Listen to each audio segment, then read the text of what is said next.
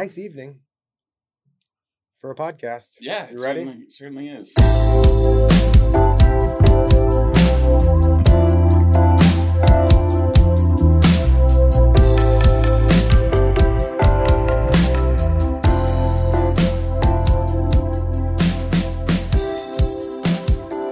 Night has fallen on the hill country surrounding Austin, Texas, and it has indeed blanketed Austin, Texas itself, on which Matthew lives, Matthew's backyard, Matthew's porch, and two guys podcasting, Matthew and Schaefer.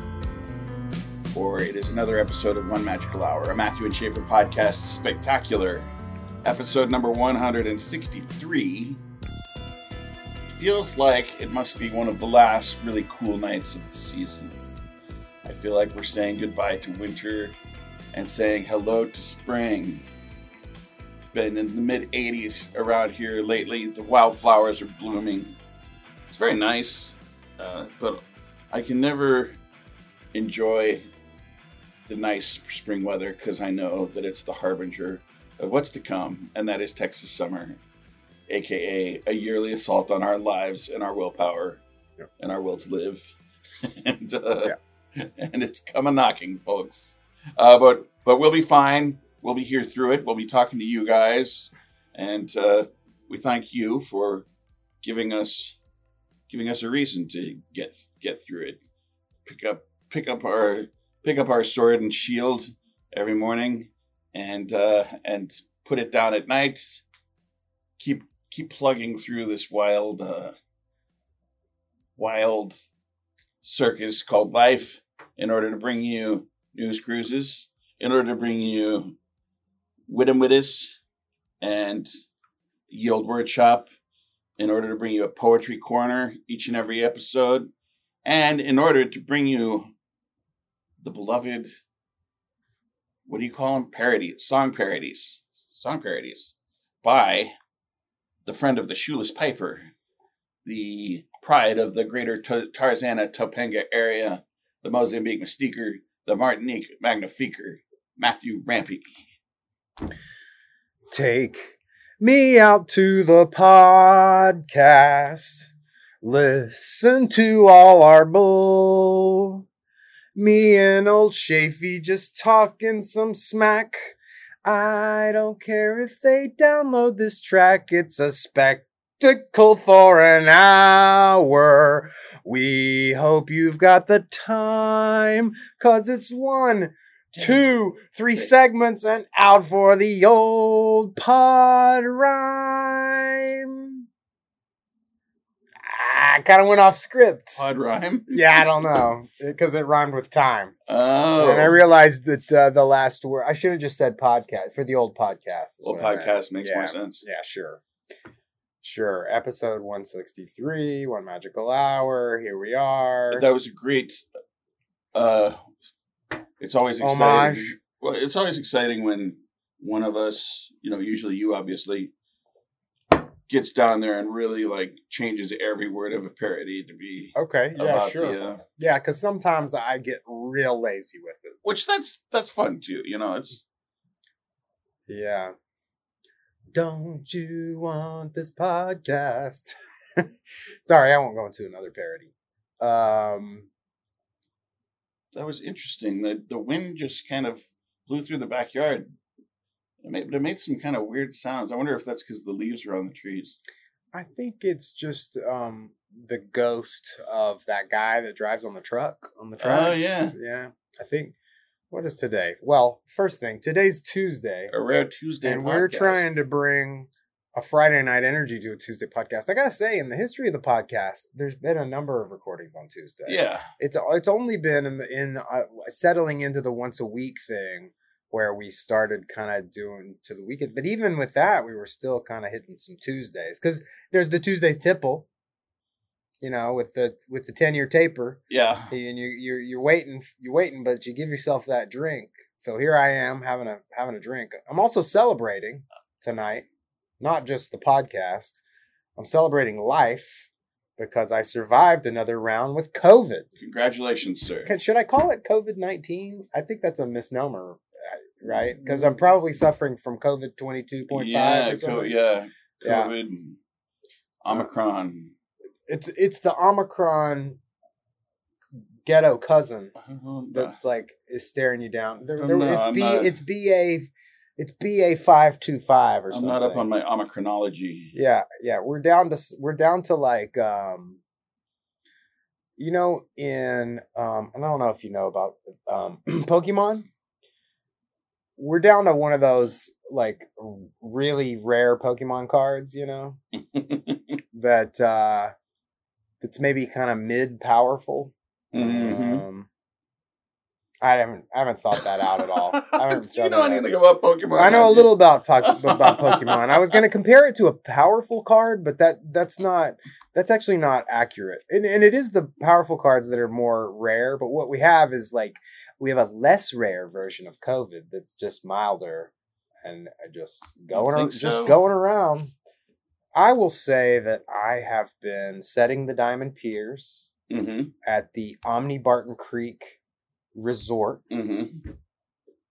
For like two weeks now at this for point. right? yeah it was on friday it was two weeks and last week um i have been doing some very physical labor granted i'm only hitting it for like half a day before i go back and do some admin work Mhm. so this is a very i'm being a big baby here i realize that i'll put that right out front that's kind of what the podcast is about um but it's been hard work and then on top of that i'm doing baseball coaching and parenting Sure, and yeah. foot, flag football coaching and Yeah. i've had a big two weeks of it and we've also received material on a number of days and just like moving materials uh, it will wear you out have you ever read a day in the life of ivan denisovich I have read it. I, I you know i read it like in junior high and i recall the descriptions of it's about somebody who's living in a soviet gulag you know a, like a forced labor camp. Yeah. and um it's when i was a kid it sounded horrible. Uh, and now as an adult and i kind of get like a little taste of that by just like super working hard with my body all the time hmm uh, to where it would really be terrible to be in that situation I have no doubt. where you your body starts like breaking down you Yeah. know it's one thing where you like work out and you rest and you get stronger but if you go day after day doing the same things you just get broken down so mid Especially if you're malnourished and right i'm, I'm getting like i'm getting yeah. good sleep i'm not malnourished at all i'm well nourished Yeah. and it's still difficult but last week man it was coming on my back like a bear like it was just on top of me this like task and i was going there every morning and doing it and wednesday i was so tired and then thursday i couldn't tell if i was getting sick or if i was just physically completely exhausted. By the end of the day thursday i felt like oh i must be getting sick but i went there on friday anyway and friday was like a cold windy day and me and gabe were working on these this task together and he was so tired too and we somehow managed to do about the same amount and when i left there i was just dead and that friday afternoon i thought well this is it. I mean i'm i'm gonna die. I felt the need for rest was so strong and then i like i slept for 10 hours on friday night and then i got up and had breakfast and then i laid back down for like two and a half hours. And actually i only got up because amy came in there and was like hey will you grill some chicken for lunch? And i was like okay sure sure. And i i got up i grilled chicken and then i took a covid test and then i was i was very hot. you know when you the thing what i know you i know you've all i hope i hope all of you have taken a covid test at least once in your life but you if you do you do it with like the card thing and the as the liquid goes over the strip you can tell pretty quickly sometimes if you're positive, and it was one of those where, oh yeah, hot positive. Yeah.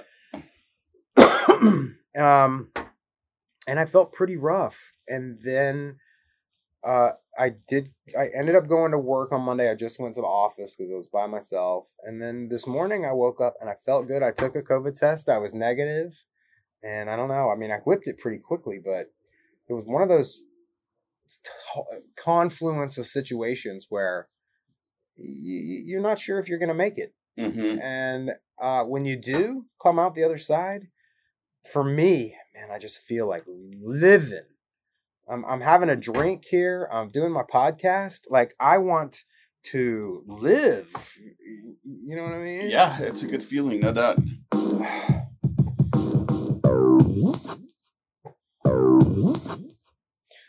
I was laughing. I have a regular at the bar named Casey, and she's, I think she's exactly my age. Um,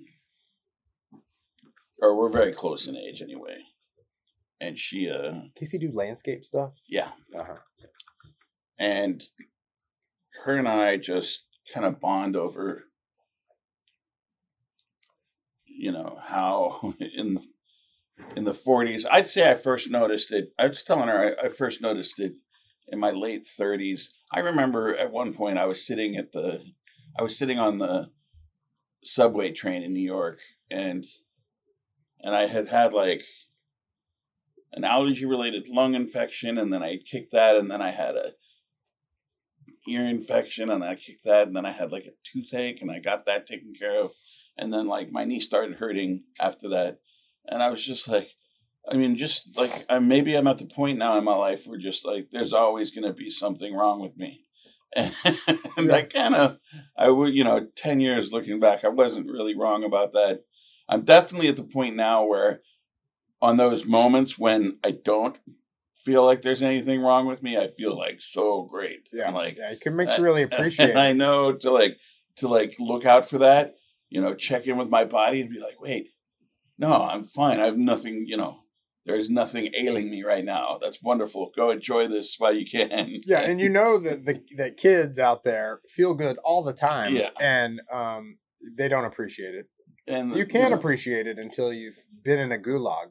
it's just one of those things where if you don't depending on what your perspective is you know then you know things like you know some popular kid talking shit about you or something can just wreck you emotionally and like completely ruin your day when you know you just because you don't really know what true emotional anguish is Right. Right. Yeah, perspective. Boy, that's the truth. uh, so it doesn't matter you know it's the human condition um I think with the age thing, for me, the most notable thing is like the depth of exhaustion that I'm able to reach at this age. Where, I mean, I guess I remember getting tired when I was younger, but it was different. And now you get tired and you do feel a, a little closer to the Reaper. You know, you f- you feel like, oh, I could just slip into the eternal sleep with this Ah. sleep. um, you know, but then you don't, and so you live to podcast again. You know what I mean? Here we are. A very special baseball edition of the podcast today because weirdly, even though it's still February, tomorrow's March 1st, but baseball starts so early these days that we're the new baseball season is knocking at our door and they have a new rule in effect where there is a pitching clock you have to pitch you have to get your pitch off within a certain time So Uh. I literally heard about this today. Ike was telling me about it.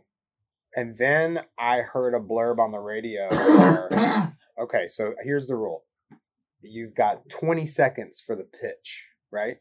By that when the pitcher gets the ball, he's got 20 seconds to make the next pitch, which I think is great. yeah But then there's also the batter's box. You you you got to be back in the batter's box in like 8 uh, of that 20 seconds the batter has to be in the box in 8 seconds, right? Is that right? That sounds something. Yeah, something and like then that. if the pitcher doesn't get it off in time, it's a ball. And if the batter doesn't get back in the box, it's an automatic strike. Yeah, And a game was decided on this today or yesterday. it would have been a preseason game. okay. Okay. Um, Well, it's So- just preseason thus far. yeah. Opening day hasn't happened. yeah, no, it's another week, two weeks, I think, till opening day. I my the only question in my mind about that is why haven't they started this? Why? Yeah, that's a like, good question. Had, we have a play clock in basketball. You have the play clock in football. they talked about some of these spring training games. They they say they're they're shaving a half an hour off the game, which is amazing.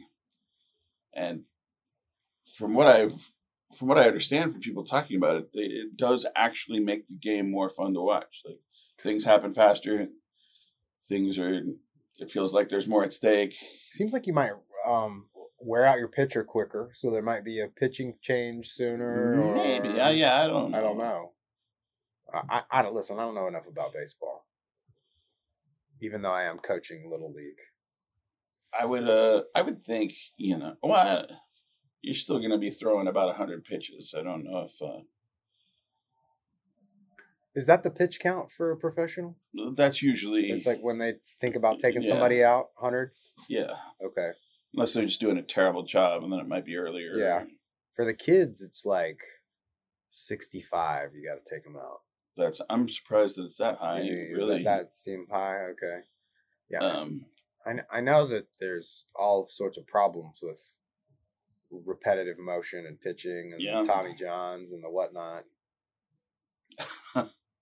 have you every? I think I've mentioned this over. Every time my brother and I like decide we're going to throw the football to each other, it's like, you know, we get out and we will stand like hundred yards away from each other, something like we did when we were kids, and all of a sudden you're like, no. If I do this more than once, I'm gonna throw my shoulder out. I will tell you that right now I am in the best throwing shape I've ever been in Oh yeah, because you've been practicing. because we just went through football season and there, we, we we had some weeks where I was throwing the football 500 times Oh wow, for sure. and and then now like i'm i'm pitching to kids for batting practice. I'm not good but i am getting it better over the plate and i and it is surprising how much how many muscles you use to throw something. Yeah. Speaking of baseball i brought up baseball or thank you for thank you for mentioning baseball. Uh this is matthew's minutia. I uh, welcome one and all to the spring season 2023 Northwest Little League. We are the Blue Jays. I had my first preseason game tonight too. We also have a couple of preseason games. We played the Astros. Uh, we Beat we- those Astros. we lost to the Astros. Um, only by two runs. It was six to four. But I'm really excited about my team. I've made a lot of good draft choices. I I based my draft choices on uh, my knowledge. I knew uh, some of the kids in the league, and it wasn't. It was not based on baseball prowess. It was based on how much of a pain in the neck the kid is you know and i there were definitely there were some targets on my list of kids that i knew who were a good at baseball and b had good attitudes yeah. and then there were kids on my list who just have good attitudes and Yeah. i want them and then there were a few kids on my list of the no go i'm not dealing with that kid again No matter how good they are. Well it's never the they're, the venn diagram doesn't really Oh yeah. Oh, okay. No, no, I take that back. Like I, There's not I had that, a, like one kid who's super talented. I, and I had a, I had a kid that was pretty medium talented. That was was was kind. He was kind of a pain, and I I actually liked him, but he was kind of a pain. You had to remind him about his mouth a lot, and but there were, but there are most of the kids that are unskilled. You you'll you'll find the real pains in the unskilled pool. interesting. There are a bunch of kids that are out there that don't really want to be out there. Uh huh. You know, they do it because their parents make them, or they think they should. always me. and so you know, and then, but that even if a kid is unskilled too, it's fine if they just have a decent attitude. And I, I can think of a couple kids that I've coached that were not that skilled that just they were just excited to be there and thought they were decent play like they would be like coach I'm, I'm a pretty good baseball player. I'm like you are buddy. You are just having a great attitude. And that's i don't know a lot about the game. I'm not there to help you with technique your your i can't really fix anybody's batting stance or sometimes I can kind of help somebody see an issue with their throwing motion or whatever. Mm-hmm. That's not my my strength is strength and conditioning. I'm a strength and conditioning coach, and then I'm really I work on attitudes. Mm-hmm. It's it's sports psychology is what it is.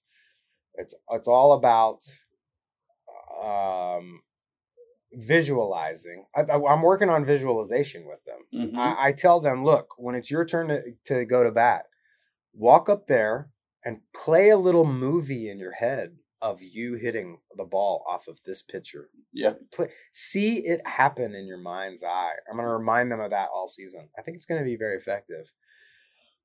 um, and I do a lot of um, reminding kids to breathe, mm-hmm. I, I, especially like the kid pitching. I see him out there. They're so focused, they forget to breathe. You mm-hmm. go, hey, breathe and that you get them right back in the zone with that. And then just general like um I mean they talk about how important that is when in target shooting, like rifle oh, shooting. man. I mean like breathing all about the breath. Golf golf like there's so many sports where you're like controlling your breathing. Uh, uh MMA is like that. It's mm-hmm. like breath work and and cardio and um interesting. So yeah, that's happening. We're the Blue Jays this season. Did I say that? Yeah. Yeah. Canadian team. Canadian. I was talking with Griffin about it before the show. Uh huh. Griffin came out to say hi. He told me that he was the Blue Jays. I said, "Oh, you're a Canadian team." He said, "Listen, I'm excited about the Blue Jays." What was Griffin saying about it before the show? Well, he came out. We were chatting a bit. He said he was the Blue Jays. I said, "Oh, you're Canadians." He said, "Yes." I said, "You got to start saying a boot." He said, "Yes." I started just joking. I said, you got to call napkins serviettes. You got to drink your milk out of a plastic bag. Um, that that's one thing I, I wasn't familiar with. Yeah. Canadians drink their milk out of milk a plastic bag. Yeah. Okay. Uh, and then I said, and you got good health care. And he said, yeah, we've already made that joke. He said apparently when y'all well, got when y'all take the field, y'all y'all. No, well, no, just to, just to, just tonight, um, that we were we had our hands in and we were gonna all one two three Blue Jays, but the kids were like, let's do one two three Canadians, and I was like, okay, and then I was like. And let's let's cheer for universal health care. And they're like, one, two, three, Canadians. And they're like, yay, universal health care. We took, we took the field. Were there any parents like, I wonder if there are any like MAGA parents in there who are pissed that you're well, you're politicized. No, I mean, you know, look at look at look at where we're playing ball. There's oh, not yeah. there's not a ton of MAGA parents, right. and um, if they do, they know to keep their damn mouths shut. That's right. That's right. We this is a town where we we make racists afraid again. make racists um, again. whatever it is, I, I I for a long time I was looking to doing some volunteer work. And I just never really knew what was for me. And I feel good about volunteering to coach because it just feels like something I can do. And as a parent, it feels like a really good thing to do for other parents. Yeah. To have a place where you can drop your kid off for an hour and a half for practice. Know that someone responsible is keeping an eye on them. Yeah. And the league is, for the most part, great all volunteer. Somebody's got to be making some money, but that's amazing. Yeah. I mean, the there are like these board members and there are these parents that um organize the umpires. I'm like, that must be a tough job, like organizing all the kid umpires and Yeah. What who does the umping? Kids. Oh wow. You have to be two years older than the age you're umping for, and they pay them. Oh wow, it's pretty good.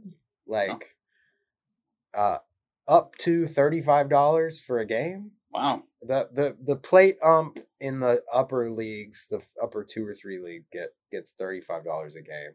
And then there's they did just have one plate ump and one field ump, but now they're doing two field umps and a plate ump.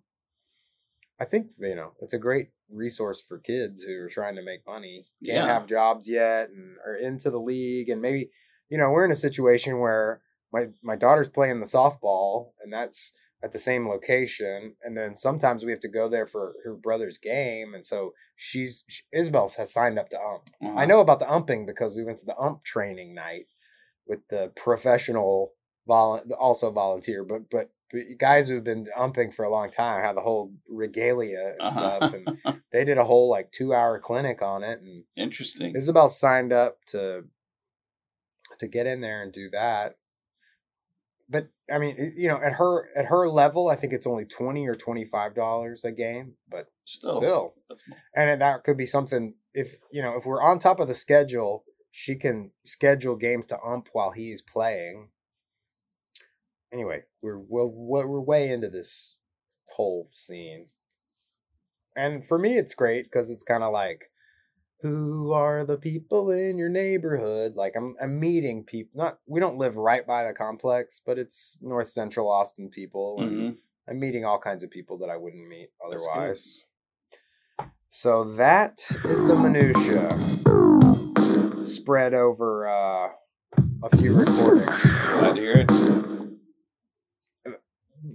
Look, full disclosure, I'm having trouble with my internet and it keeps kicking us off the the platform. So we're kind of stitching this episode together. So if we're having a conversation and and then it um suddenly kind of there's a break and then it doesn't make sense, it's because I'm having to edit these together, not just because of our usual We're stitching together style of ten different recordings. Yeah.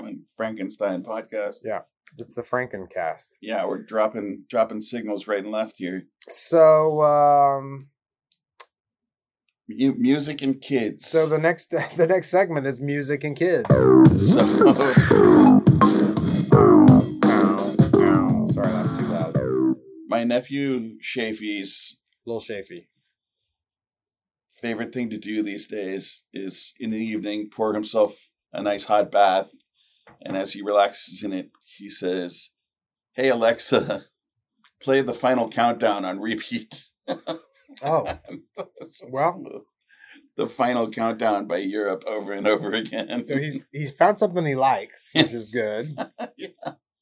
I like that song. and he's generally he's interested in hard rock and heavy metal these days. Okay.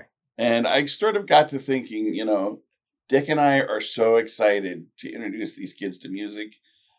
You know, of all the stuff that all the stuff we like, we want to share it with them.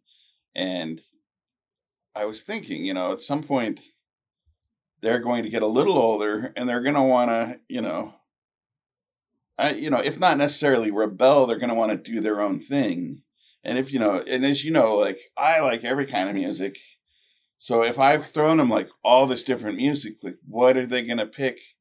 To like they're gonna have to like pick some kind of weird like dubstep or something to try to like be like this is the rebel music that the that the grown-ups don't like or something. And I was wondering like do you ever do you ever think about that? Do you try to like leave some things for them to discover on their own? So we just watched an episode of Blackish where they realized that the young twins ha- don't know Prince.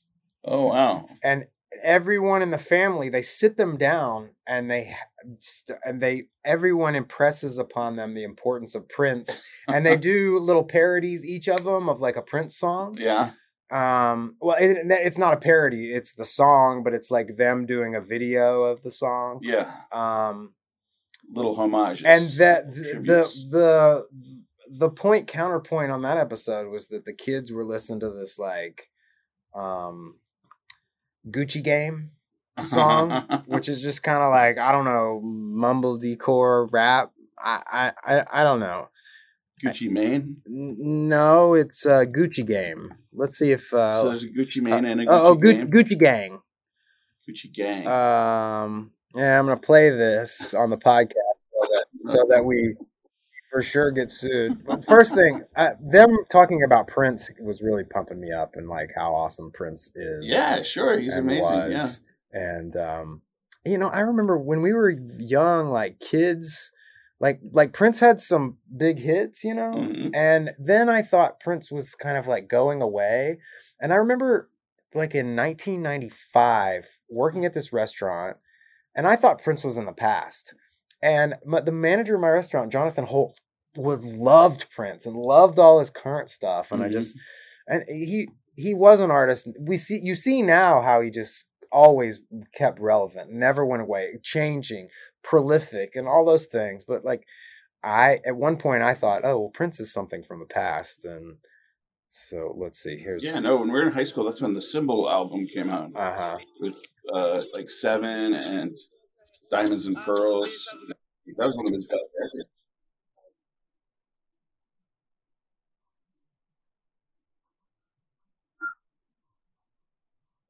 Uh, do, do you like Prince or do you like Lil Pump Gucci Gang? I do actually kind of like this. I kind of like it too. It, it's not. I don't know. I like the. I like their multicolored hair, and I like the dagger. It's not without its. uh Without its. Um, sorry, Lil Pump. Don't sue us. podcast. Um, I try to introduce music to my kids, and they don't really care. Uh, but if they hear about it from a friend, then it's very interesting. That's how it is with Isabel. Like Isabel is right now discovering all these layers of Yeah. music and great music, and sometimes not great music, like um, semi-charmed kind of life. But um, What is Just- that? just- what is semi-charmed kind of life? Third Eye Blind, Oh, yeah. right? And we talked about that. Um, um, but th- think about like where we are with like accessibility Uh huh. to the m- the musical past, Yeah. and then they're on these streaming services to get their music. And the algorithm, they're like listening to a thing, and then the algorithm just kind of pushes these other things on them, and so it's it's so much easier to like discover hmm than it has in the past. I think, I guess, but I guess, but it's also harder to have like the like any kind of perspective about it, you know, because there are so many layers, and she's just listening to like, oh, I, hey, I just discovered the Goo Goo Dolls and Nirvana, and I'm like, okay, yeah, that's Interesting. yeah. Um, I yeah I I think my question was kind of tongue in cheek, just because I know like there's really nothing you can do. Like everything's everybody has to have their own experience. Yeah, everybody's gonna go their own way. Yeah, there's nothing that I can do to make things more or less cool. Really. Yeah. No, there's not. Nothing you can do for sure. Nothing you or I can do. Um, I did we talk about that? Music and kids. yeah. I would like to just transition into uh, telling you about something from another podcast. All right. I love I, things from I, other podcasts. I listened to an episode of This American Life that he Ira said it was a rerun, but I'd never heard it before, and um, it was called "Same Bed, Different Dreams," and it had a bunch of really interesting stories. But the one I found the most compelling for various reasons was this um, account of this time that Kim Jong Il abducted this South Korean actress Yeah. who was kind of like the the commenter on this episode you know, like compared her to like Liz Taylor but maybe a little past her prime. And Kim Jong Il the ca- uh, kidnapped her and took her to North Korea. And then she was just his captive there and she sort of lived in like nice villas and stuff and would be taken to parties and kind of paraded around. And she she knew she couldn't escape and so she was just kind of resigned to it and a couple of years went by and her captors were uh, uh, on one occasion saying, "Oh, this you're gonna have a really exciting evening tonight. Trust me." And she goes to this lavish party, and um, they trot out this figure whom she doesn't recognize at first. Uh, oh, her name was Che Un Hee. It's, it's I think that's pronounced Che, and her um, they what who they brought out was her ex husband and former director of some movies that she made, Shin Sang Ok. And he had been kidnapped at about the same time, but had tried to escape. And so they had him in a forced labor camp. Mm. Um, back to the forced labor camp topic. Um, and they had taken him to an apartment and tried to like rehydrate him and fatten him up a bit. And they put him in a suit that didn't quite fit and they took him to this event. And then there's Kim, and he's like, Oh, aren't you two so happy to be back together? And I've prepared a villa for you two to live in. Like they were had had a marriage and were divorced. And then here they are together. And then Kim puts them together. And then he's like, You're gonna love where you're living. And he puts them in a really nice remodeled villa. And then they're just there, there they are together. And they start like talking about their experiences of how they came to be there and then kim gives them access to this movie archive his personal like movie archive which like had every movie ever from most countries. Like it was it is a vast archive of films. He was he was a movie lover. He loved films. And of course most people in north korea saw no films except the ones made in North Korea. Yeah. And Kim said to Shin and Che, North Korean movies are the worst. They are terrible. And if we don't do something, we are going to fall behind and, and we that we will never have this as part of our cultural heritage. And he he relayed to them how in socialism, there's no incentive. This is the moment where, by the way, where I, t- I go, I turn right wing. This is me. Go, I'm turning right. I see. I've been a, I've been a liberal Marxist all my life, and like this thing where Kim is, is saying to these artists, you know, I need your help because in socialism, there's no incentive to do good and the directors um the people who make movies are afraid to make anything that would like anyway offend the state and so they don't mm-hmm. and everybody just sort of exists at this level of like not trying too hard you know and i do see how in that framework that you know people could be less than incentivized and and um your ambitions can be blunted by that type of of of system. And I thought that was interesting that Kim said that to them and and basically he kidnapped them so that they would come and make films. Yeah, well, and yeah, Kim was just admitting the truth, and I can understand him wanting to have a higher quality product for the his beloved country. Uh, so basically, he let me put this in in, wasn't exactly in perspective. Going, going about it. I. I I kidnapped Charlize Theron and Steven Spielberg.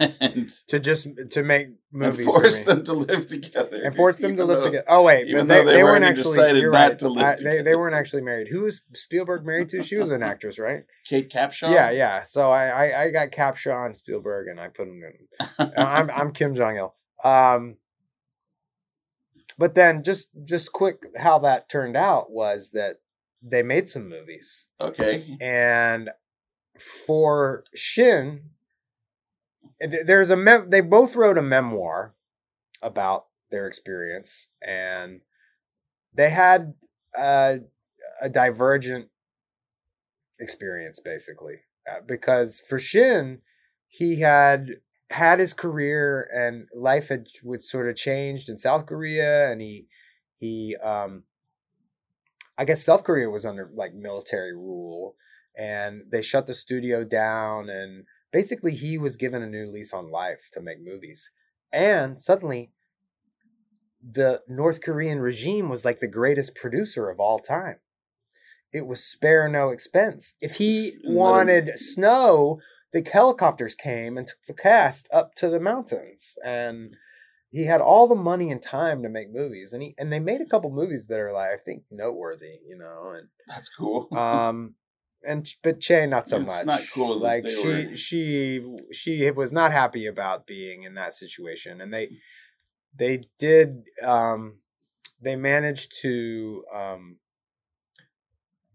they were in some kind of kind of car cavalcade and they got the ca- they got the cars to stop and they were able to get out of the car and and run to the it, listen it's on this american life i don't mean to redo wow. So they got away. this. They got away, and, uh, yeah, they got away, and they Great in 19, 1986 they went back. There's a whole the abduction of of Shin Sang Ok and Che Eun Hee, a Wikipedia article about it. If you want to go and read about it, I really gotta wonder, like, how, what were the reasons for that marriage ending? Like, what if, like, she had, like, gotten out of an abusive relationship or something, like, only to find herself kidnapped and put back into a house with this guy who she got away from?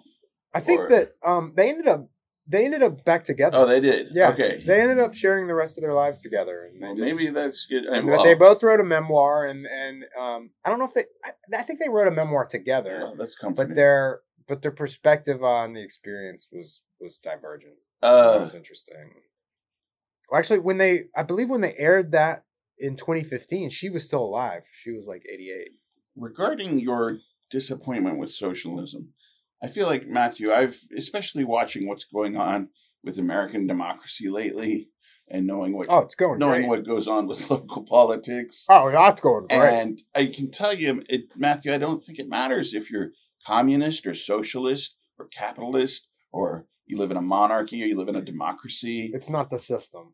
It's just that people suck. It's the management. Yeah. Yeah, if, yeah. You, if it's poorly managed, which it almost indefinitely, It always it, it almost inevitably is, you know, with a few exceptions, a few notable exceptions, then, you know, then it's not going to, it's not going to go well. And it doesn't matter what your philosophy is.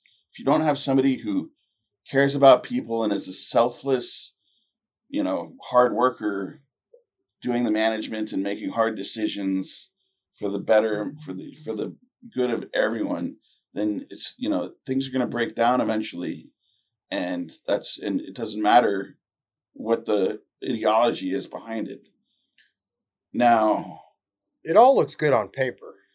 It's just in practice, it's a little. Yeah. and you know i think you know the big problem it's just like the problem with the police force and it's the problem with politicians and it's the you know it's the people who are most inclined you know every, anybody who's inclined to become a politician is uh, is a rampant narcissist They just want to know, be famous. anytime yeah Most of them yeah these days. and yeah or they want they want they thirst for power over their fellow man which is just the last kind of person that you want to be in charge of everybody Yeah. and you know uh people who become cops i mean let's let's face it they're often people who want to walk around holding a bat you know and being a tough guy and that's that's not the kind of person you necessarily want to you know to be a cop it's just Yeah. Unless and, and i don't know what the solution is how we we just appoint appoint people. I i was having a conversation the other day. Man i think that we because we talk about the people that we run into in the service industry as you know bartenders and and servers in bars and restaurants just the people that you run into who just have no clue how to treat other people in the world and they're out there they are these are people who are out there in the world and you know i just go back i think that every human being it would be beneficial if every human being in america after college i mean sorry after high school and before college if you had to spend a year working in a bar or restaurant Yeah. as a server everyone no matter Yeah. you know Yeah, it would change society. and people like I didn't really understand until I started that job actually how much I liked it and how much money you can make doing it, and and you know and make that. I realized that I was singularly cut out to be a bartender, and I really loved it, and I You're You the know, wanted to- gene. wanted to do it. My, uh, it's more the it's more the conversation, yes, the of course. bug. Um, Right. I know that your your thing isn't craft cocktails. Are- we expanded our cocktail list and I You regret it immediately. well I don't regret it because people like people order more cocktails and they pay more money for them okay, but it's just like it's a like- wind up. You you want Draft, just just draft Fernet and uh, uh, uh, yeah I like it when people have you know a, a few different draft beers and sip on a whiskey or a tequila and that's the right thing to do Yeah. maybe two beers and one and one you know sipper of hard alcohol and that's that's gonna get you just just the right place you know you can still you're not gonna be beating up your spouse you're not gonna be you know passing out behind the wheel on the drive home hey, you make your own choices. Okay? there's there's a there's a good way to do it and i'm not always sure you know it's not easy to steer everybody in that direction but you try to Do you think that espresso martinis add to a lot of domestic abuse in the world? I, don't I don't know. I don't know. it definitely gets certain people too fired up Yeah.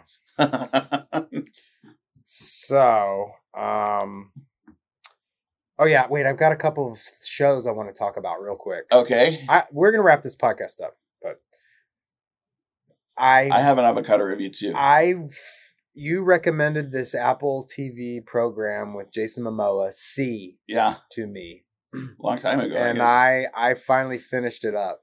Have you watched it all? I Have still haven't watched till it all end? no It's pretty good, man. Because because they uh, there's three seasons and they just wrap it up. Yeah. The- it- like, uh, I think they just finished the story and it was good. I I and maybe maybe it got a little like a little too too like tangled and loose Some in the middle.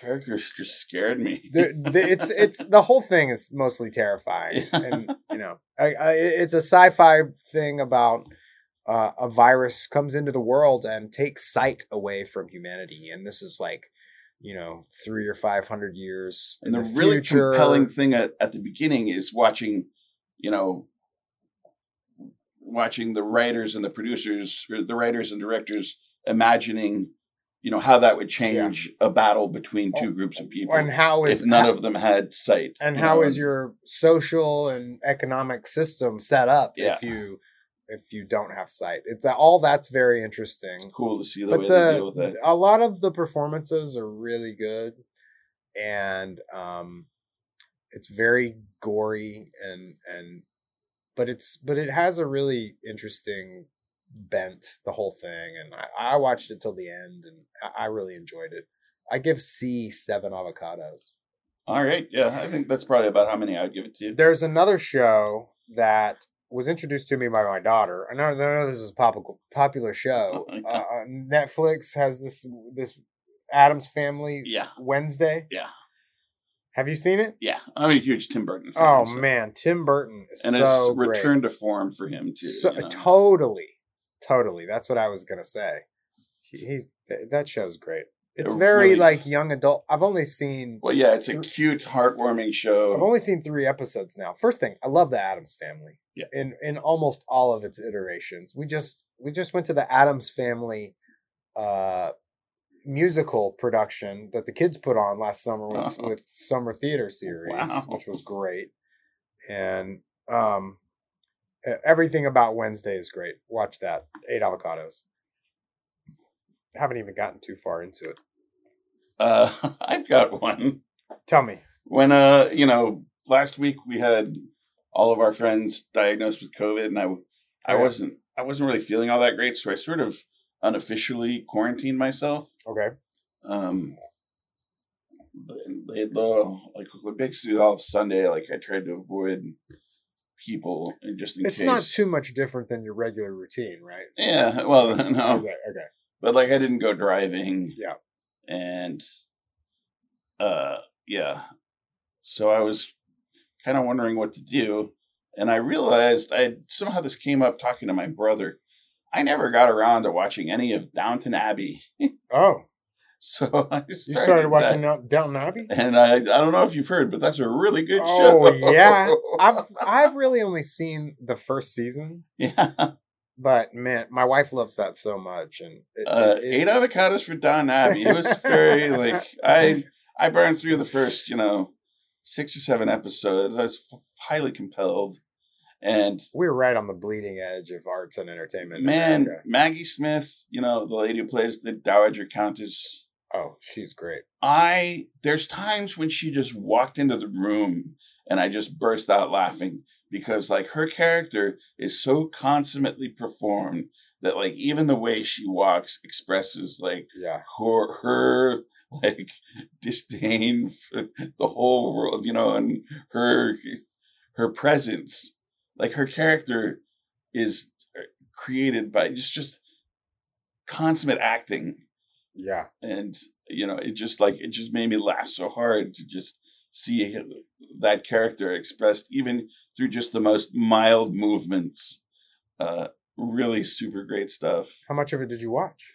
i think i'm on like episode seven or Oh, okay. You're just getting into. it. uh you did. You didn't watch the war the just three started seasons or something. no Yeah.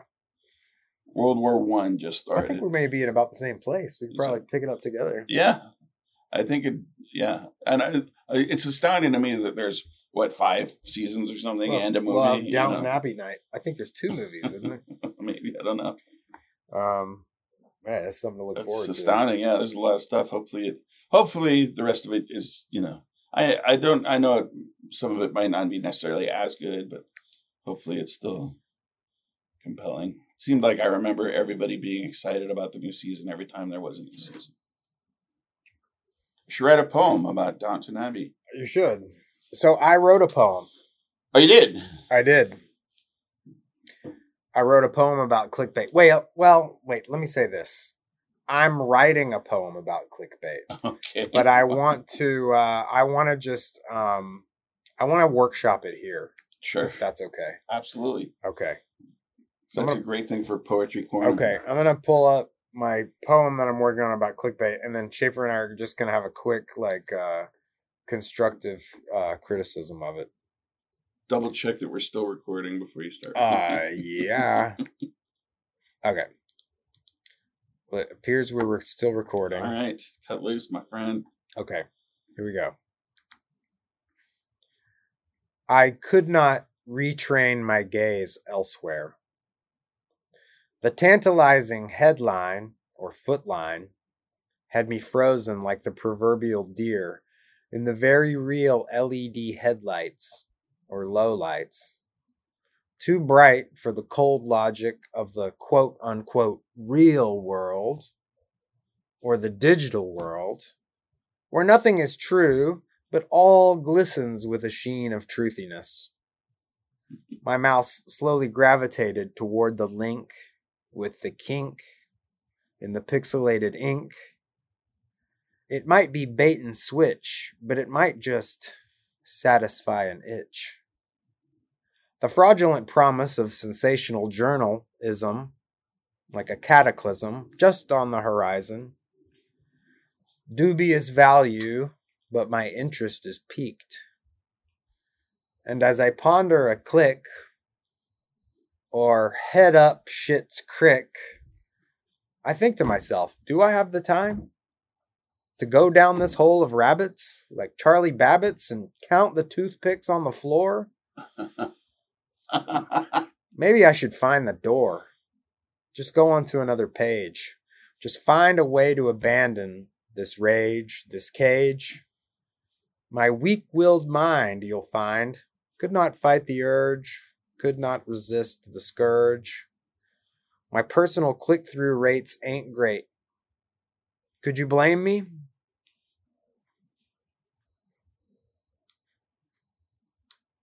That's where I am. Uh, sorry that I burst out laughing in the middle of it. That No, that's is Charlie Babbitts. Is that the name of Dustin Hoffman's character? That's Rain Man. wow. I you know I like writing poems, but I'm I'm not good at like um refining them. you Look, know? it's always difficult to say I'm gonna write a poem about this subject, you know, um, and then have it kind of also be poetic. You you know, yeah, it's much easier to think of some interesting turns of phrase, build a poem around it, and let the poem kind of define its own meaning. Mm. Um, yeah. I didn't really know what I was trying to say about clickbait. I would, yeah, you know what I mean? I would definitely, I think I'm saying that I I'm trying to avoid it, and it's difficult yeah. because man, they get me all the time. The algorithm knows too what you're interested in. And I think The algorithm knows. for the purposes of a poem, you would you would want to you would want to consider both why the world created clickbait and what clickbait does to the world and means for the world, you know, um, and then maybe take an, take another crack at it after that. But I Okay. think that your your technical skills are very good. You know, you have a good understanding of. I like writing poems. and rhyme. Yeah, yeah, and, and and, and, and I like Which, uh, I like know. establishing a meter and Yeah. then breaking it. Yeah. And wordplay. And I just understand that that would come natural to you as a you Did know, you see what I did a with? word performer. Did you see what I did with peaked and creek? Yeah. Although I pronounced it differently, more like the click and the crick. Yeah. So maybe I'll maybe the good thing about starting a podcast is it'll get me writing some poems. Yeah, that would be wonderful. I Well, I hope I'm able to edit this all together into one podcast. I think we have five recordings or so. The app just kept telling us, I know forget you. that you will be able to. Okay. I'm going to give it a shot. It's going to be very interesting for me to listen to it and see if I can find the places where. You have to listen carefully. Yeah. There won't be any kind of crackle. between No, I wouldn't think so. Yeah, and like I'm. It's not like I'm taping tape together. and our our rapport can be bit, a bit disjointed anyway. I'm sure that I shouldn't have said anything. Yeah, Nobody would have noticed. Nobody's nobody's listening. That yeah, listen. Some people are listening. We love you. Shout Hats- shout out to everybody who's listening. hats off to all of you. Are you remembering to be kind? Hope so. Amplify kindness. Matthew's signal, uh, which I support wholeheartedly. Be nice to each other. Let the other person in when you're driving in Austin traffic. But mostly, remember. Sorry, go ahead. Did you? No, no, you're right. No, no, no. The kinder the choices, The sweeter the casting.